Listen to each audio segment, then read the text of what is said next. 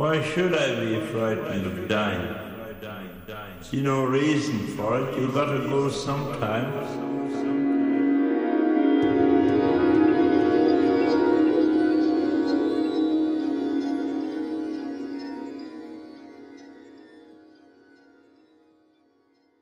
Would you want to know if there's a life after death? How could you believe someone who told you? Do you want certainty? Most of us do. Certainty is safe and comfortable. Many people find it in religions, science, and philosophies, those isms that confirm or deny unequivocally. If someone has certainty, I wouldn't try to convince them otherwise. But I have something to offer those who are uncertain a myth. It doesn't seem like a great offer at first, but let me explain. Myths are not certain. They change and grow, expand and contract, die and get reborn. They are subject to that ineradicable devil known to us as interpretation. Opaque as the Delphic oracle, in them one man may see heaven, while another sees hell. Myths are ambiguous and alive like you and me. So, what good does that do us? Well, myths are not certain, but they are quite real. In fact, they happen to us every night. Upon losing consciousness, we suddenly find ourselves in the middle of someone else's drama. Strange that we don't consider this strange.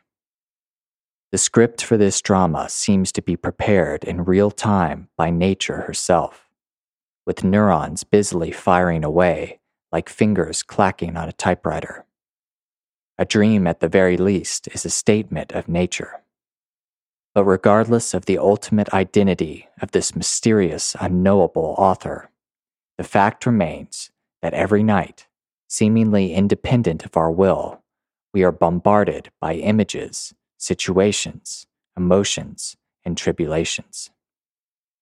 With our consciousness dimmed, we are forced to enact storylines written in a strange, forgotten language. These bespoke fonts can be as familiar as friends and family, as exotic as aliens and alligators, as mundane as the trash TV you watched before bed, as sublime as the unfiltered glory of divinity.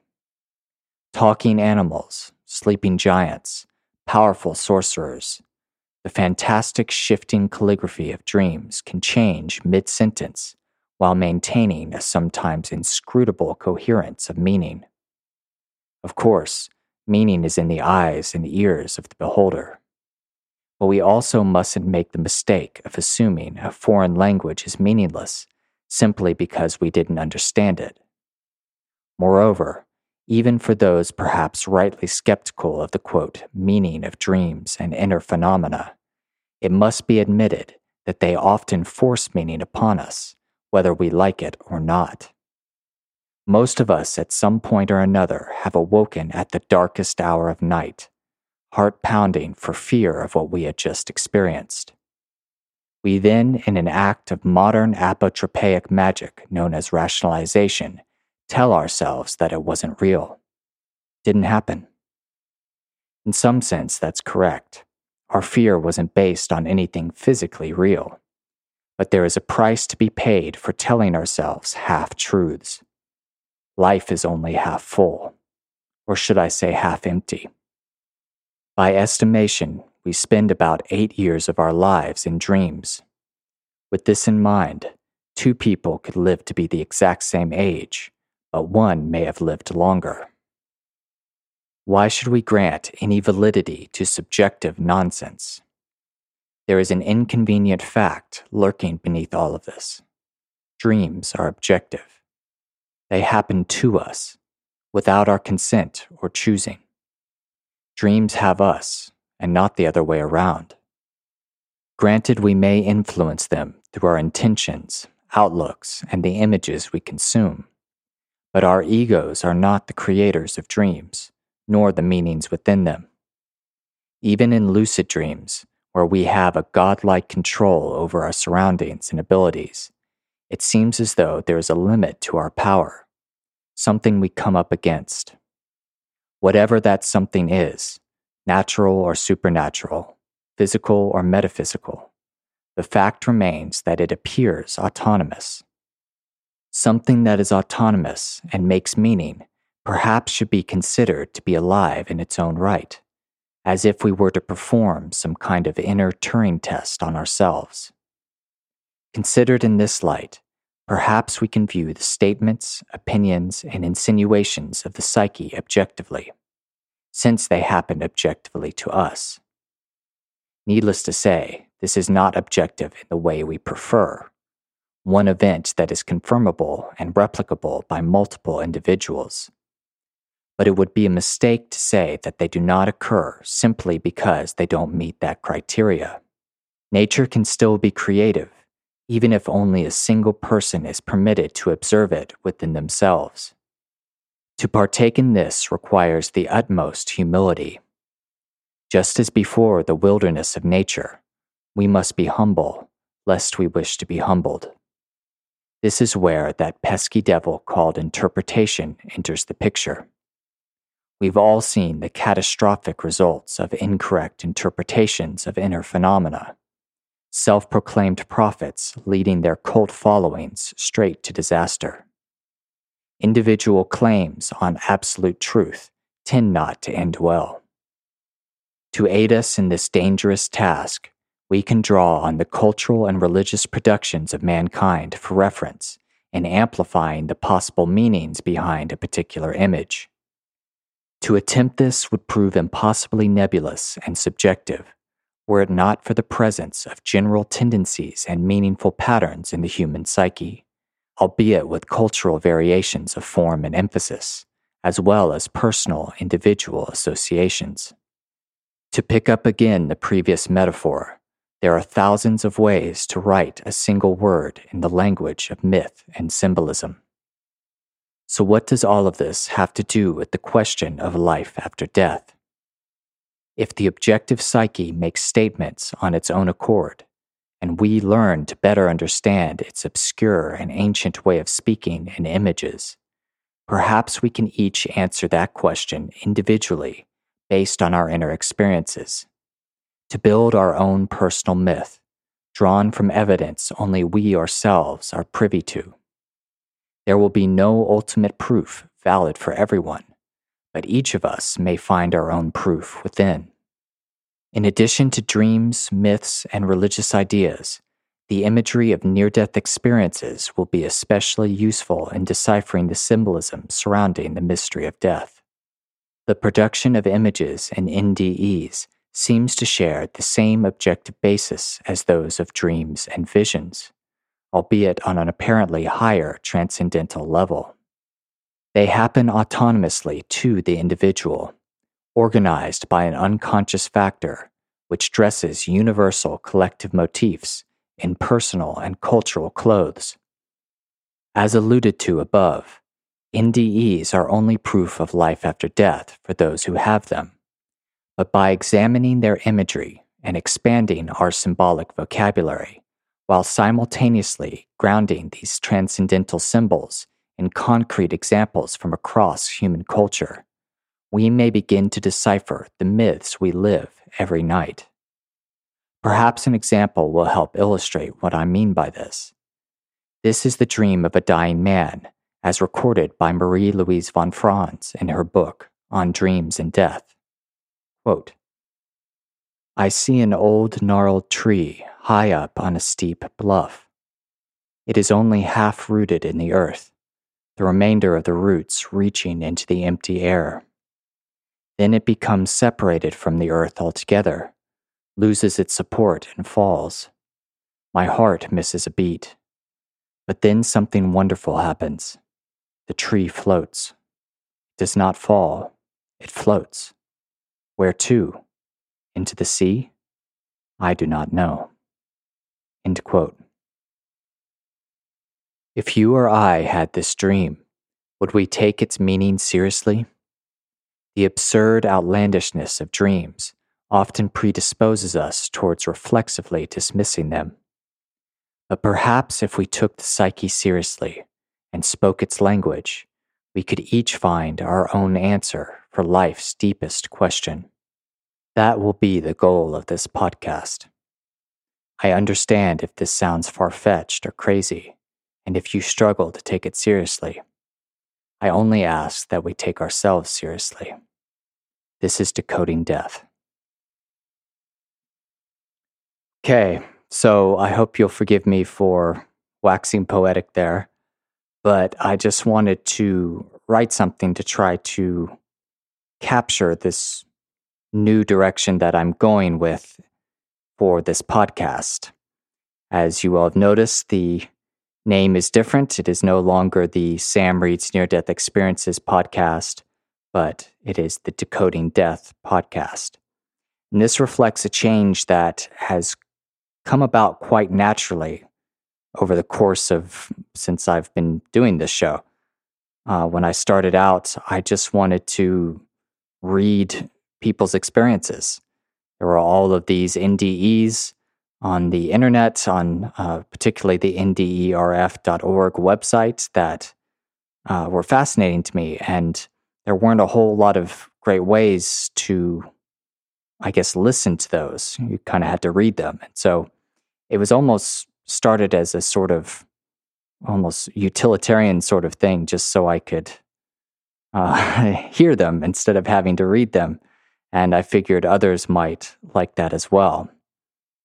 But over the course of the show, uh, over the years of doing it, my focus and the show itself became quite different. Where I began just reading the story and just trying to make little comments here and there, in trying to understand what people see at the brink of death, I naturally found certain similarities and differences and a means of being able to, uh, I guess, analyze what people saw, the images that they saw. And that came quite naturally in the form of Jungian psychology and using certain analytical methods of that would be used to, let's say, interpret a dream, uh, ended up working quite well in the context of a near death experience. Although Obviously, I don't know any of the personal details of the individual who has them. But it also tied in quite nicely with one of my main focuses from the very beginning of the show, which was to try to look at how near death experiences appear in different cultures. Now, most of the ones that we have gone through have been from sort of a Judeo Christian Western context. But every now and then we were able to bring in some NDEs from different cultures and compare and contrast and see what was similar, what was different. And so the Jungian sort of analytical method was very helpful with that as well. And I found that as time went on, it was there was so much more depth in the material than I had originally gotten into before. And so slowly, uh, bit by bit, that sort of became my focus. And so I felt like it might be appropriate to change the title of the podcast because I've kind of gone far beyond just reading near death experiences. And so I chose the title Decoding Death. And I'm still going to be bringing in a lot of material from near death experiences. But I think what I'll end up doing is instead of just focusing on one person's NDE, I think I'll try to find one image or one symbol from multiple NDEs and focus on that. And so with each episode, I might read, you know, several uh, near death experiences in trying to substantiate a, a particular image, like let's say tunnel or a, a landscape or a city or something. I could do a whole episode on that. And as I mentioned in my opening sort of essay thing, uh, the whole purpose of this is to try to make us more familiar with this kind of thinking.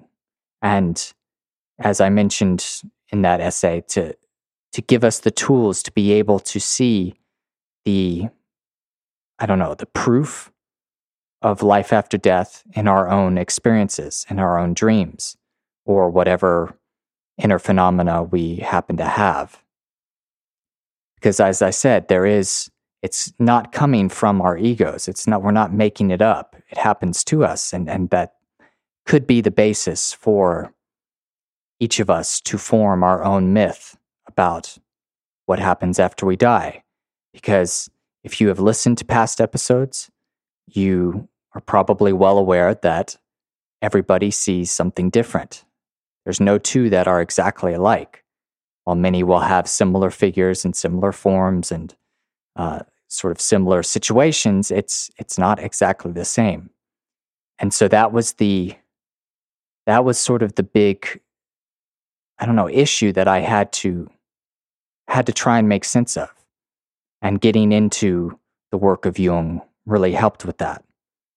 And so, as this podcast continues in this somewhat new form, I think it'll be quite similar to the past four episodes that I did before changing the name with Melanie's near death experience, where I went very much in depth into particular images and symbols in her experience.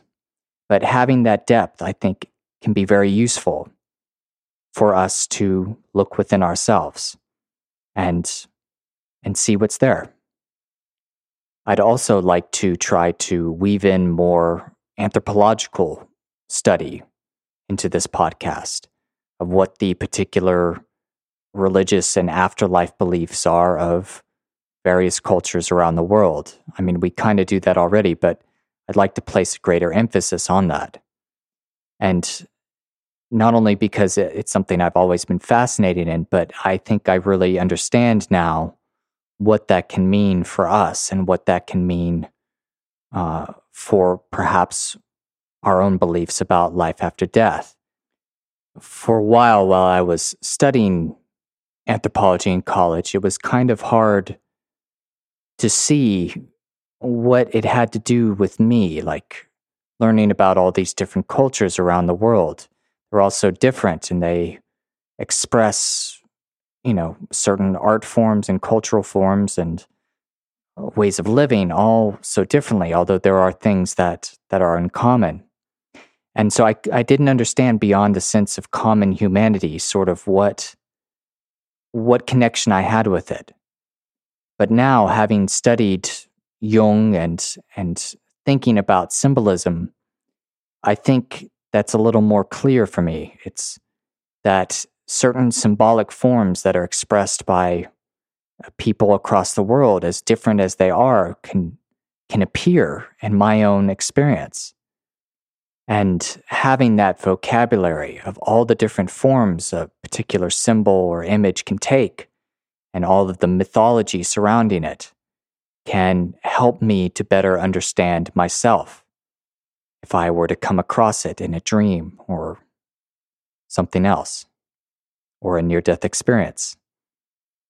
And so that's something that I'd like to bring in more often in connection with this show and its focus of, of religious and cultural ideas about the afterlife, what different people believe, because hopefully that will make us more symbolically literate to where each of us could better recognize the answer to the question of life after death if it were presented to us in some inner phenomena. So, this has been a very interesting journey uh, since I started this podcast a couple years ago. And all of the previous episodes will continue to be available in the uh, library of the podcast. And for those of you who perhaps miss the simpler days, let's say, of the podcast of me just reading NDEs, I want to recommend uh, there are several great podcasts out there that do exactly that. For instance, uh, my friend John, who hosts the NDE podcast, does an amazing job of reading and exploring near death experiences.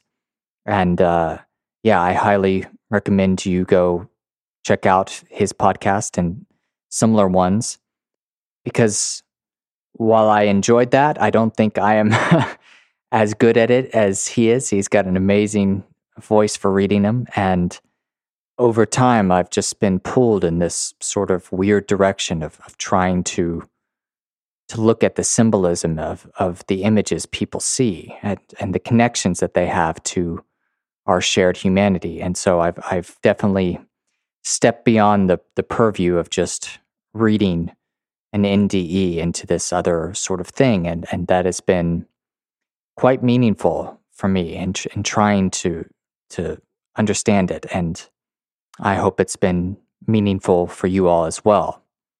And so I look forward to releasing more episodes now under the name of Decoding Death, and I will be updating all of my former I don't know social media sites and uh, Facebook and my email address and website to reflect the new name. Okay. So, with that, I think I will wrap up this episode. And I just wanted to finish by saying thank you. I'm sure there are some of you all that have been listening since my very first episode as Sam reads near death experiences, and uh, hopefully continuing on as decoding death and all, all I can say is thanks. It's it's been it's been amazing, and I'm so excited to continue. So, till next time, hope you all stay healthy and safe and well.